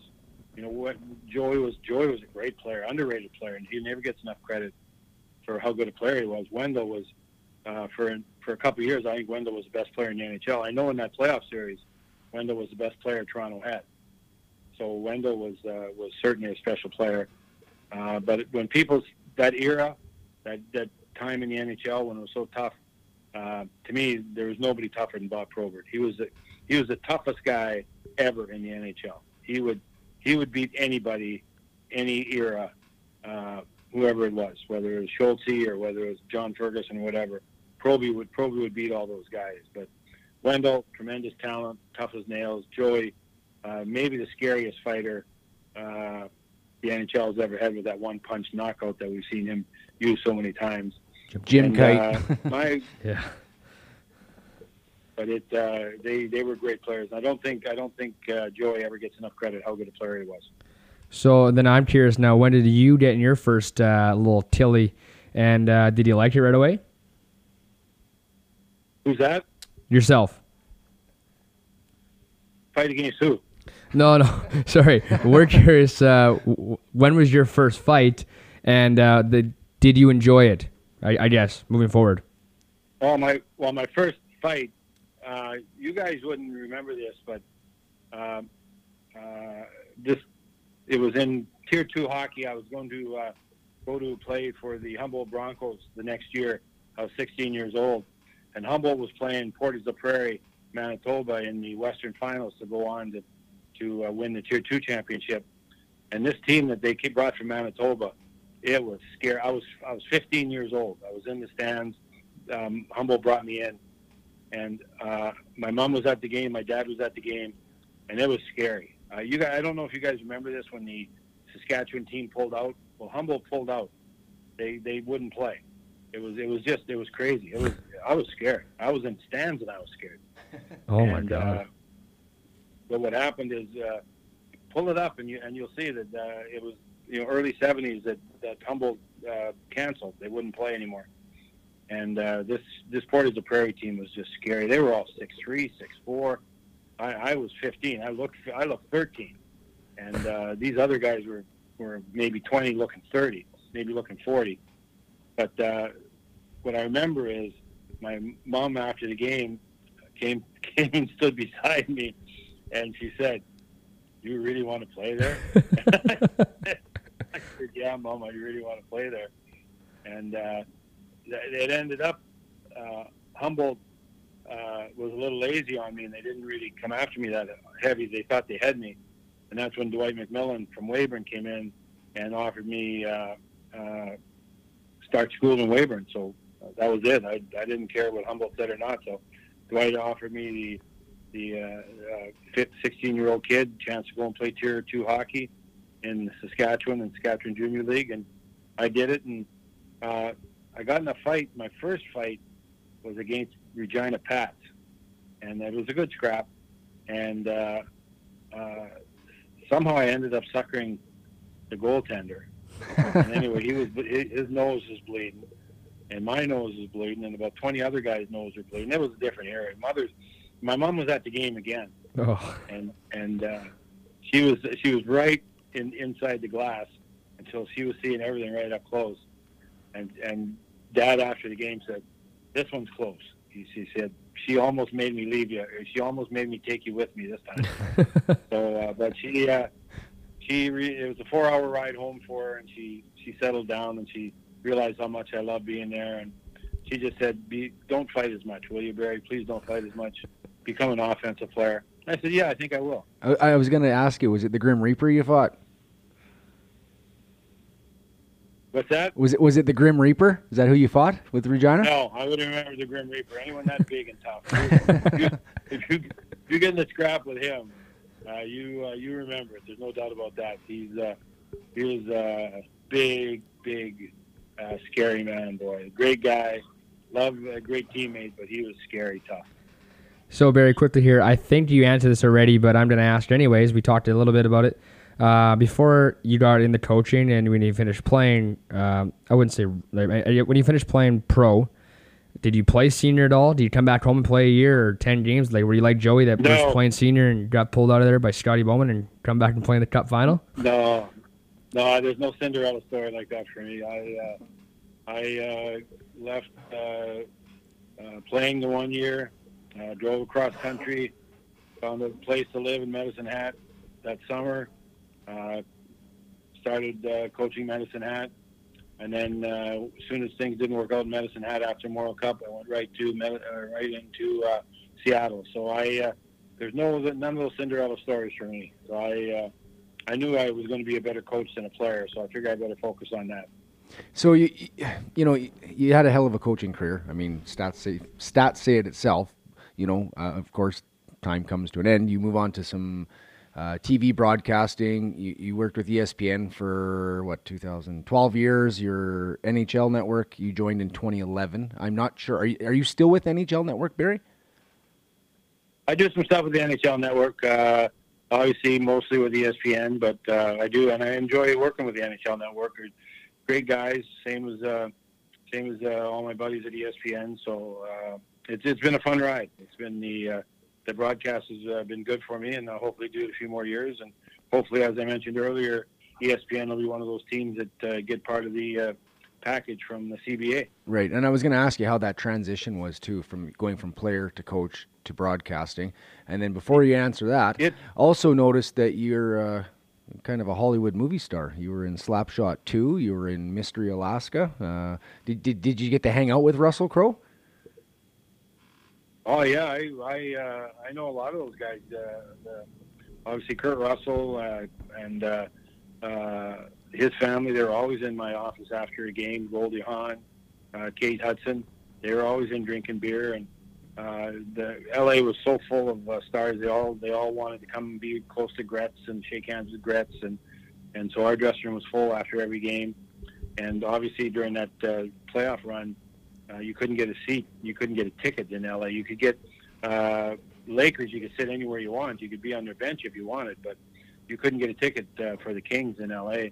And uh, it was it was fun. It was a it was a real unbelievable atmosphere and and uh, get all those people involved and all the characters we had on our team. It was a it was a it was a fun uh, fun couple weeks as I mentioned. Alrighty, Barry, that's uh, unbelievable. So now we're, we're going to segue into some golf talk as this is a golf podcast. But that first 32 minutes was unbelievable for our sassy listeners here. Um, how much golf? When do you golf? I mean, because if you don't, we got to hang up right now. No, I do golf. Oh. Uh, and I'm not playing very good right now. So, and it's so hot out here in Florida. Like it is steaming, guys. It's like there was heat advisory this morning. It's like Oh 90 degrees. Uh, so it's it's not it's not like those chilly mornings in Saskatchewan uh, playing golf. It was it's downright hot. So, but I, I can't blame the weather. I'm just not playing good right now, and I got to I got to get out more and get a little bit better again. So maybe a new set of clubs will help. Well, it actually was 25 today, and I was melting at work. So Could only imagine what it's down there in Florida right now. So what what's your handicap, Bear? It's odd. Uh, I, when I'm playing good, I can get it to like a ten. Oh well, you and I should go golfing That- that's together good- then. Yeah, ten's a good number. I- You- you if I kick can the get it to shit out of 10 all the Troy. No, come on now, brother. You lose. Ten handicap. You're not a ten. Barry's a Barry's legit ten. If he you get a- if you he get plays a- in Florida too. if you use mulligans every hole, I'm a ten. Okay. but Barry's not using mulligans though. So, uh, well, let, us ask you, Barry. Where's where's your home course? Do you have a home base? Uh, you know what? Uh, probably uh, Kelvington, greatest nine-hole course in Saskatchewan. Unbelievable. That'd be my home course. You know what? I'm I'm not a I'm not a golf club snob. I, I'll play anywhere. I'll play anybody anywhere, uh, any foursome. I don't care. Uh, so I uh, that doesn't matter to me. I just I enjoy getting out. I enjoy heading it around, having a couple cold ones, and and uh, being with some hockey guys and tell some stories like we're doing right here. Well, so speaking of Kelvingtons, I mean, I mean, I'm assuming that you would have started golfing then at a very young age. I mean, probably didn't help that you're you're probably playing baseball as well too. That wouldn't help your golf swing, but you must have started golf at a young age. No, I didn't start golf at a young age. I started golf at a late age uh, for that reason because I was on a farm, and so I was playing baseball or fastball uh, four nights a week, and then we'd be uh, gone every Sunday. So uh, baseball was a, a very important thing to all of us guys. We had great teams. We played all over Saskatchewan. We beat the city teams. We beat everybody. So, uh, so it, was a fact that I didn't play as much golf as I I should have when I was young, but I enjoyed baseball so much that I, I never really worried about it. And then as uh, as it got harder and harder to find guys to play baseball, that's when I started playing golf. And and uh, as I said, I got to a point where I wasn't too bad. I got to I got to get to that point again, I guess. So, in in your opinion, again, your opinion, uh, what's what's the best golf course that you've gotten to play in in, in your time golfing? Anywhere. I, I would say anywhere. I would have to say Winged Foot in New York. That that's a that's a legit world course. It's one of the you know it's one of the best courses in the United States. It's one of the best courses in the world. I haven't played uh, Pebble. Uh, I, I played a number of good courses. but Winged Foot uh, would be uh, uh, that that would stand up with any course uh, in in America or in the world. So I, I always uh, and I played pretty well that day too. Maybe that's why I like it. Hey, I had a good day at Winged Foot, made some nice shots, and, and sunk a few putts. Had a pretty good score. So, you also said Kelvington's still like your home track. How often are you getting back to Kelvington? And uh, are you, you know still? what, guys? It's getting it, it's harder and it's harder and harder to get back. Uh, I know I saw Kelly uh, a few months ago, and, and I don't know if Kelly's going to get home to Porcupine this year. Wendel don't get home much. Kerry doesn't get home much. Uh, Joey doesn't get home much. So I, I would like I would love to say that I get home every year for for a week, but uh, uh, that's not the case. So I'm a little embarrassed about that. And um, there's no place I'd rather be right now than Kelvington, and as I mentioned, uh, playing in the cooler weather and seeing all the people I grew up with. So Barry, uh, just quick question here before I mean we'll, we'll just pause the golf here. Um, we we talked off record about it. I mean, are you involved in any charity work at all? And if so, Uh, you know, no, not not a specific charity. I, I'm one of those guys that, you know, uh, if I get invited to something, I'll do it. I'll gladly do it. And uh, you know, I, I try and, and give as much as I can. Uh, you know, the, the 10% rule. Uh, there's so many great charities out there. So many, so many people that need help, especially now with what's going on. So I, I try and I try and spread myself out and, and and be a good Samaritan but there's not one charity that that uh, I, I give to consistently, and that's probably you know bad on me that I don't do that and do more of that. So okay, well let, let's spin this back now with some more golf here. Um, who's your favorite PGA golfer? Well, you got to go with Dustin Johnson, right, guys? He's a, Really? He could be a Gretzky, and he's uh, he's great, and he plays an exciting style of golf. So I, I'd probably say DJ. Yeah, we're more Abraham Ancer fans here on this podcast, but that's You uh, Why? great. I love him. we're a little biased because our cousin on our, our our cousin on the other side of the family is the caddy for Abraham Ancer. So on on the Wagman side, so There, there's there's getting to be more Canadians playing. Connor Connor's a Canadian kid, right? Conners. Corey's a- yeah, yes, Corey yes. Conners. We actually had his caddy on last week. Yeah, so I, I, we're starting to we're starting to get more and more Canadian kids playing on there. So uh, Well, Abe's actually obviously from he- he's from Mexico, grew up in Texas, and then yeah, like I said, our our cousin Yeah, on I- the other side of the family is the caddy. yeah, but uh, I definitely I, I know who you're talking about, and I certainly uh, any uh, any Canadian kid uh, that's playing uh, that's my that's my player that I uh, cheer for that day. There's no doubt about it. Are you are you doing, Troy? You're not going? Okay. It's your turn. Um, it's my turn. Okay, well here, let's quickly do this one here, Barry, before we go into our segment. Uh, questions from the gallery. Uh, God, let's just go right off the top here. What's the most cash you've played for? And did you get stroked or did you win? Uh, uh, well, I'm not a big gambler, so I'm not going to sit here and say. I think uh, uh, we were up at Greenwater. I think Kelly was there. A buddy of mine, Daryl Jillings, who's a dentist in Saskatoon. Uh, my brother was there, and uh, I think we, uh, I think we uh, lost 500 bucks to uh, Kelly, Kelly and Daryl. Oh, that might be the most money on, on the Warren pod. al- my brother almost had a heart attack. He'd never, uh, he'd never played for money like that before. Are we talking Uncle Well, Warren? That was fun. Well, he was he was hurting. He was nervous, man. He had number one. He says, Barry, I got no money. So, I, so obviously we were in a, in a hole right there when Warren didn't have any money. But we uh, we played well. But uh, it was it was a fun day. Anytime all of us guys get together, it's a fun day. I'll have to make sure that Auntie Bev's not listening to this podcast so she doesn't hear that story. Alrighty, Barry, off to uh, questions from the gallery here, sponsored by Player Golf. Be sure to use the promo code off the hosel 20 for 20% off on all your orders. That's off the hosel 20 for 20% off of all of your orders. Troy, go so, first. first question there, Barry, comes from Tim off our Facebook page, and he wants to know what your ultimate highs and lows as an NHL coach were. Oh, uh, the high. I would say winning the Memorial Cup, the, uh, because uh, that was my first coaching job. Um, I had a great bunch of kids uh, that that played their hearts out for me, uh, and and to be the one of the few teams that have done it two years in a row. Uh, that was that was a, a great moment. I, I, I still love those. I love those guys, and and I got pic- yeah, I got pictures up, and so you know, just a lot of memories. So that would be the best, and the and the toughest would be uh, losing game two against Montreal. Uh, we'd won game one, we were leading game two.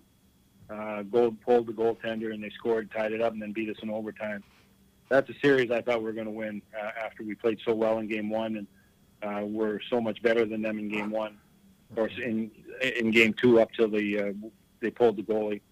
So that would be the toughest uh, game was that game two against Montreal in Montreal. So, Barry, for myself, and this is a personal question I'm going to ask you right now, and I think listeners will like it. I think um, me, who's a hockey coach, and wanting to get to where you got to, um, what's a typical day in the life of a head coach of an NHL team? You know, right from morning to you know you're going home. Like, like what's what are you doing? Are you video? Are you what are you eating a bagel? Are you not eating?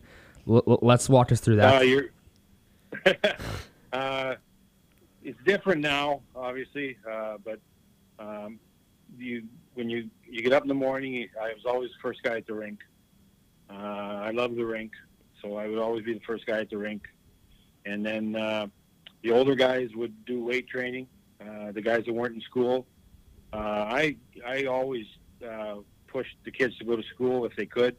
I thought it was better for them to go to school. Uh, you know, they meet more kids and, and become more well-rounded and, and get an education, a better education. Uh, you know, because I, I had to tell them that I, I, hate, I hate to burst you guys' bubble, but not every one of you are going to make the NHL. So I Yeah. want them to have uh, something to fall back on. And uh, so around after school, around three o'clock, we'd have practice. Um, I was a big believer in practice. Uh, we worked we worked really hard. Um, you know, uh, one one hour to two hours, and then uh, you know we'd uh, if we were playing the game the next day, we'd go over some stuff. But other than that, the guys would uh, guys would head back home. So, but it it was it's work, man. It's hard work. You got to be prepared. You got to uh, you got to uh, make sure they're ready to play. Uh, you got to be disciplined. They're young guys. Uh, they're they have penchant to get in trouble. You can't let them get in trouble. You got to know what they're doing. But uh, I love coaching junior kids. It's my favorite place to coach. I, I love the American League, but uh, I, I, I enjoyed my time in Medicine Hat very, very much. So Tanner chimed in on the Instagram page, and he wants to know if if your hockey career had been so successful, what what career path would have you chosen? Uh, I would have been a, uh, a history teacher. Really? Why? I uh, I loved uh, I, I, I loved school. I was a very good student. I loved history. I still love history. Uh, so I would have uh, I would have uh, became a history teacher. I probably went to uh, University of Saskatoon, got a history degree, and ended up coaching some of your kids uh, at school somewhere. So that would have been uh, that would have been the, what I think I would have done uh, if if coaching didn't work out for me. And that's why I know we're second cousins because coasters don't do well in school. Melrose must. You Uh, guys just didn't apply yourself. I heard that my whole life. well, we thought we were going to the NHL, so we didn't uh, try. Exactly. Someone should have told you. Not not everyone gets there. Um, okay, Barry, uh, toughest guy you've ever fought? Win, loss, or draw? There's no draws though. Oh, uh, uh, probably Bobby Nystrom beat the crap out of me one night in Toronto, right in front of the dress, right in front of the uh, uh, goal goal crease. And Oh. Bobby Ny- uh, Bobby Nystrom was tough. He was he was a good player. He was a great guy. He was a leader on that uh, Islander team that won all those cups. But he uh, he fed me my lunch that night. I can't even lie to you and say I tied him. I it was a resounding loss. I got to give him the L. I got to give him the W. So one of our actual faithful comment people on our Facebook This is page. a beauty one. Yeah, he, he chimes in. His name's Brian Fitzpatrick. He, he he chimes in on every one of these posts with questions, and he wants to know, quote, about your glorious mullet you had, and will you ever grow it back? Uh, give me that again. I couldn't hear you very good. no, yeah, Brian wants to know about your glorious mullet, and will you ever grow it back? Uh, I, I've sort of I've changed it. I've, I've, my hair is still very long. I don't know if you guys uh, have seen it during the uh, pand- pandemic, but it's still very long. I think I've had three haircuts already. I think my hair grows faster when I'm not when I'm uh, watching TV than really when I was on it. So uh, I'm at, no, I don't- think I'll get a haircut. I think I, you know I think uh, guy my age now, 64. Uh, it's pretty you know, when when you're seeing a guy 64 and he's still got hair down to his shoulder, I think that's something to be proud of, not something to uh, worry about cutting off. So I think I think I'll probably have that that hair until uh, until my uh, sons grab me and drive me to the uh, to the graveyard in Kelvington. I, don't, I don't blame you too much, Barry, because Rick, he's 64 too, and uh, yeah, there's a reason he wears a hat all the time. So Okay, Barry. Uh, this is this is um, I don't know. How do you want to answer this question? As a player and as a coach, what is the best chirp you've heard on the ice? Oh, best chirp. One of the best lines uh, I ever. I'm, I'm, going to tell you guys a, a good story. Uh, it's not really well, it's sort of a trip. I'm, I'm coaching in LA. We just called this guy. I'm not going to mention any names, so we called this kid up from the minors to play that night, and uh, tough kid, really good kid, and uh, morning skate. Everyone's flying around the ice, and I just everyone is yelling at this kid, "Hey, two people! Hey, two people! What are you doing? Two people over here! Two people behind the net!" So I, I see Charlie Huddy, and I say, I call Charlie over. I said, "Charlie, why are you calling that kid that we called up from the minors? Why do you guys call him two people?" And Charlie looked at me and said, "Barry, that's because one person can't be that stupid." so that that is without a doubt the best nickname I've ever heard in my life. Two people, and uh, I remember till the day I die. I remember I know the guy, and uh, I still see him once in a while. But uh, that that that's being creative. That was a good nickname. That's a good uh, one. I figured it should have it should have got some uh, due. So I uh, I uh, I always enjoy that story. Okay, now I want to spin this now to either same as a coach or as a player. Um, one of the best rookie pranks that you've seen or been a part of. Well, uh, you know, it's not a good time to be talking about pranks. And stuff. Oh, yeah, you're right. You're that's right. You're right. in, T- in TV right now. Uh, what I, you know, I one of the, one of the funniest ones I saw was uh, uh, our goalie. You, the guys, you know, in junior hockey, very few days off. Like you're, you're you played seventy games. You almost played an NHL schedule, and you're on a bus. But uh, when when the guys came to me, I think we'd won like seven in a row. Guys came up to me and said, "Barry, could we get, could we get a night off? We haven't had a night off. We're working our butts off. We're playing well." And I said, "You know what? That's a good idea." So uh, I called my captain. Dean Chanel was my captain. Robbie uh, Robbie DiMaio was one of my assistants, and I said, "Okay, you guys can have a, you guys can have the night off. I don't want to know anything what's going on. All I want to know is you guys are all together, and you guys make sure everyone's together. Yeah. And uh, I want to see uh, see you guys tomorrow at the rink, and we'll have a great practice. Yeah, yeah, we'll have a great practice. We'll have a great practice. So, about two in the morning, I get a call.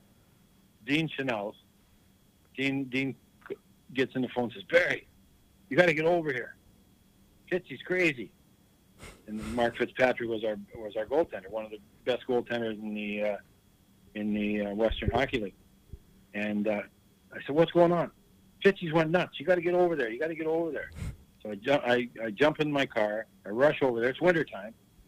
And I come around this corner, and I my lights hit this sort of field, and out in the field, there's 18 hockey players in a circle, and one guy in the middle of the circle with booster cable swinging them around in in the, the air. so I get over there, and I, Dean, what the heck's going on here? I, I didn't say what the heck. I said, Barry, We're ex- we're explicit. Everything was good.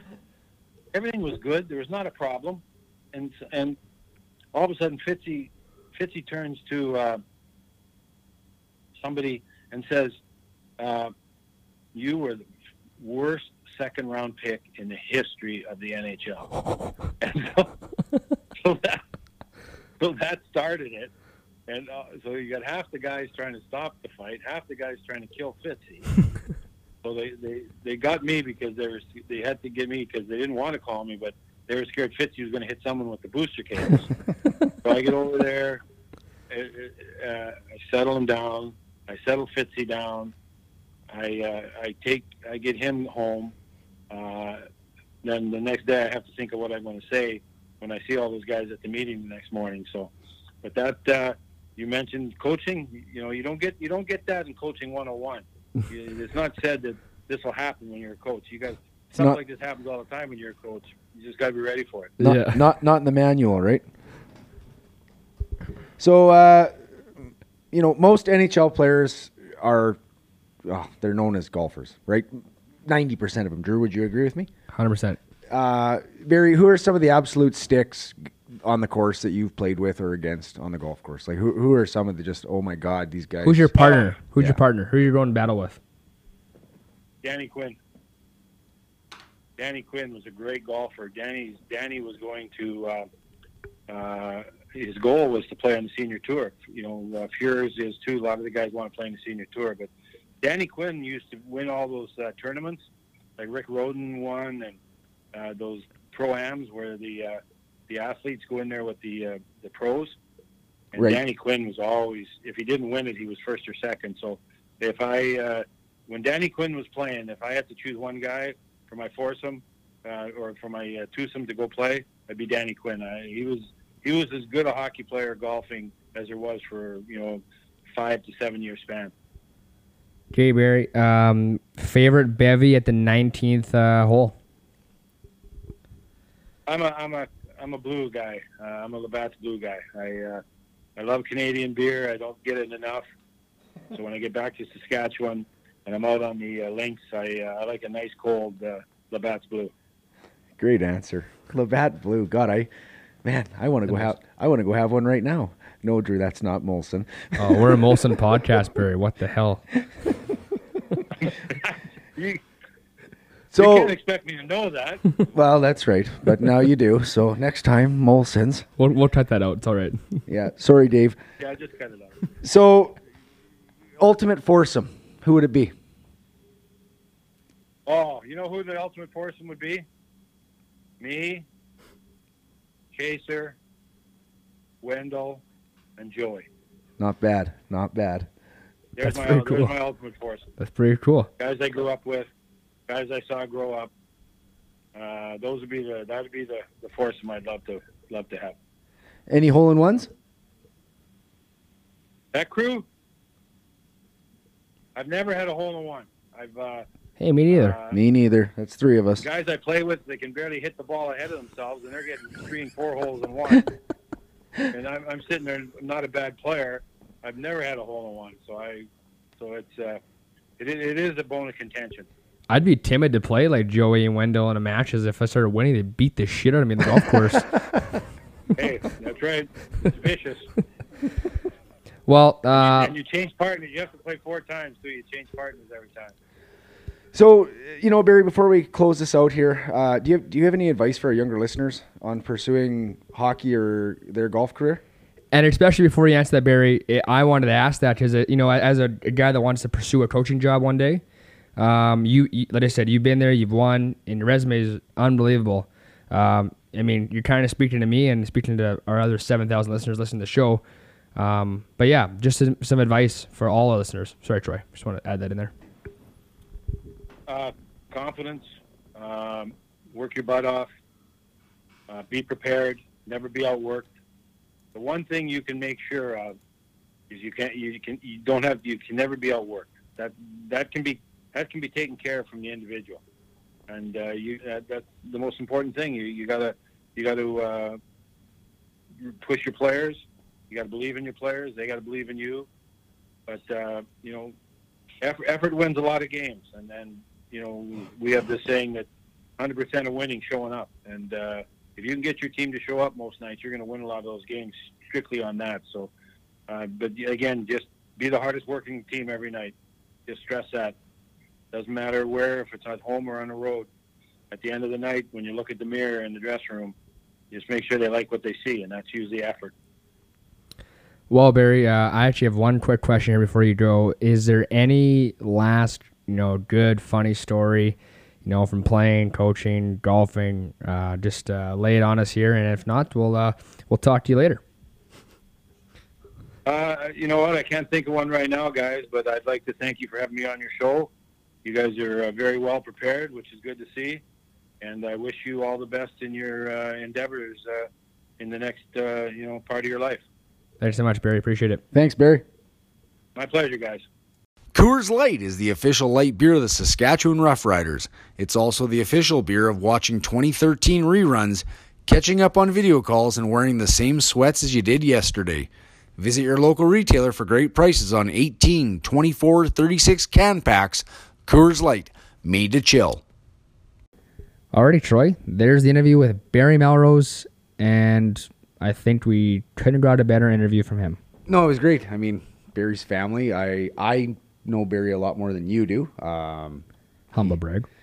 humble brag, yes. Uh, no, he wa- he was a really good interview. A lot of a lot of good stories. I mean, he's he's done it all in the NHL. I mean, right, well, from junior right to the NHL, and uh, hell of a golfer. I mean, lives in Florida full time. So Yeah, no, it was uh, a lot of fun with Barry. You know, when we got him on, you know, thanks to Brady Melrose, obviously, uh, that's his nephew. thanks, cousin. Yeah, so got him on, and I hope all the Kelvington boys, I hope everyone in Saskatchewan liked this pod because it was, um, you know, again, we're gonna have different guests on, we're gonna have special guests on, but it all retains back to golf, right? So, and even if they don't golf, we're gonna ask golf stories And Saskatchewan. in Saskatchewan. So, uh, I would say a, a local legend, really, in, in the hockey side of things.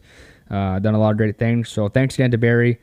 Um, If you want more stats on Barry, drive up to Kelvington and look at the big hockey cards on the side of the highway there. you can't miss it. you So- cannot miss it. And bear all our family up there, anyways. So one day you and I'll get up there.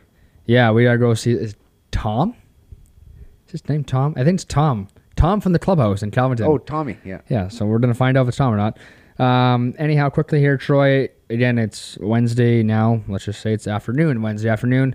Next week, I know guys are already up and warming, practicing for the Sask Am, the 109th. Uh, defending champ Danny Kluhart is, I'm sure, ready to make another run for it. I wish, I want to wish everyone that I know that's playing in it the best of luck. Have fun. Um, you know, keep it straight out there. And if it's windy, don't use your driver or hit it straight because it's not a fun course in the wind. Turf burner. but I heard Warman's Courser now is is in unbelievable shape. Well, so we're gonna get up there and see it. So we will. Yeah, we don't see Davey Matizert up there. So, um, Troy, if you have anything quickly here before we move on. Well, again, I just wanted to uh, plug the social media because that's part of my job. So, Facebook off the hosel, Twitter, Instagram at underscore off the hosel. Want you guys all to go over to Facebook, check out our friends over at Hook, Line, and Sinker. Get in on that Candle Lake golf package. Unlimited golf for four people. Free booze, free townhouse cabin. It's 30 bucks for your ticket. There's 11 left. That draw will be done very, very soon. If you have any questions, message Drew or I. We'll help you get through it. We'll help you get signed up for it. And then uh, the last thing Drew wanted to mention is our, our big giveaway. We'll be doing that again this coming Friday, 1.30 p.m. Somebody's going to be uh, very happy. Yeah, and you know, lastly, again, we'll give a quick little shout out here. Player Golf, Chase Porter, uh, 20% off, off the hosel 20 for 20% off all your purchases. So head on over there. They have great stuff, great apparel. It's fits nice, me, I guess, and fits everyone else. So check them out. Uh, I don't have much more, choice. This is a long one today, guys. Sorry again for this, but it, I don't think you're gonna like, be skipping the button on this one too much. It's a lot of fun right from start to finish. So Go Rahmbo. You like Rahm, eh? Johnny. Uh, you know, I was in a pick. God, I don't know if. Can't change your mind no, now, I brother. can't. I, I'm all in on uh, Keegan Bradley and the goat, Yeah, goat Tiger Ron. Woods. Um, Troy, always a pleasure, man. I hope, I really hope that uh, your things get figured out at your place there. And yeah, man, take care. You too, brother. Okay, guys, have a great Wednesday, Thursday, rest of your week. Good luck next week, fellas. Peace. Rahm, eh? Rahmbo. God, I just couldn't do it. The Spaniard. Remember how mad he used to get? Yeah, that's why I love him. He's got a temper like his brother. All right, guys. Peace.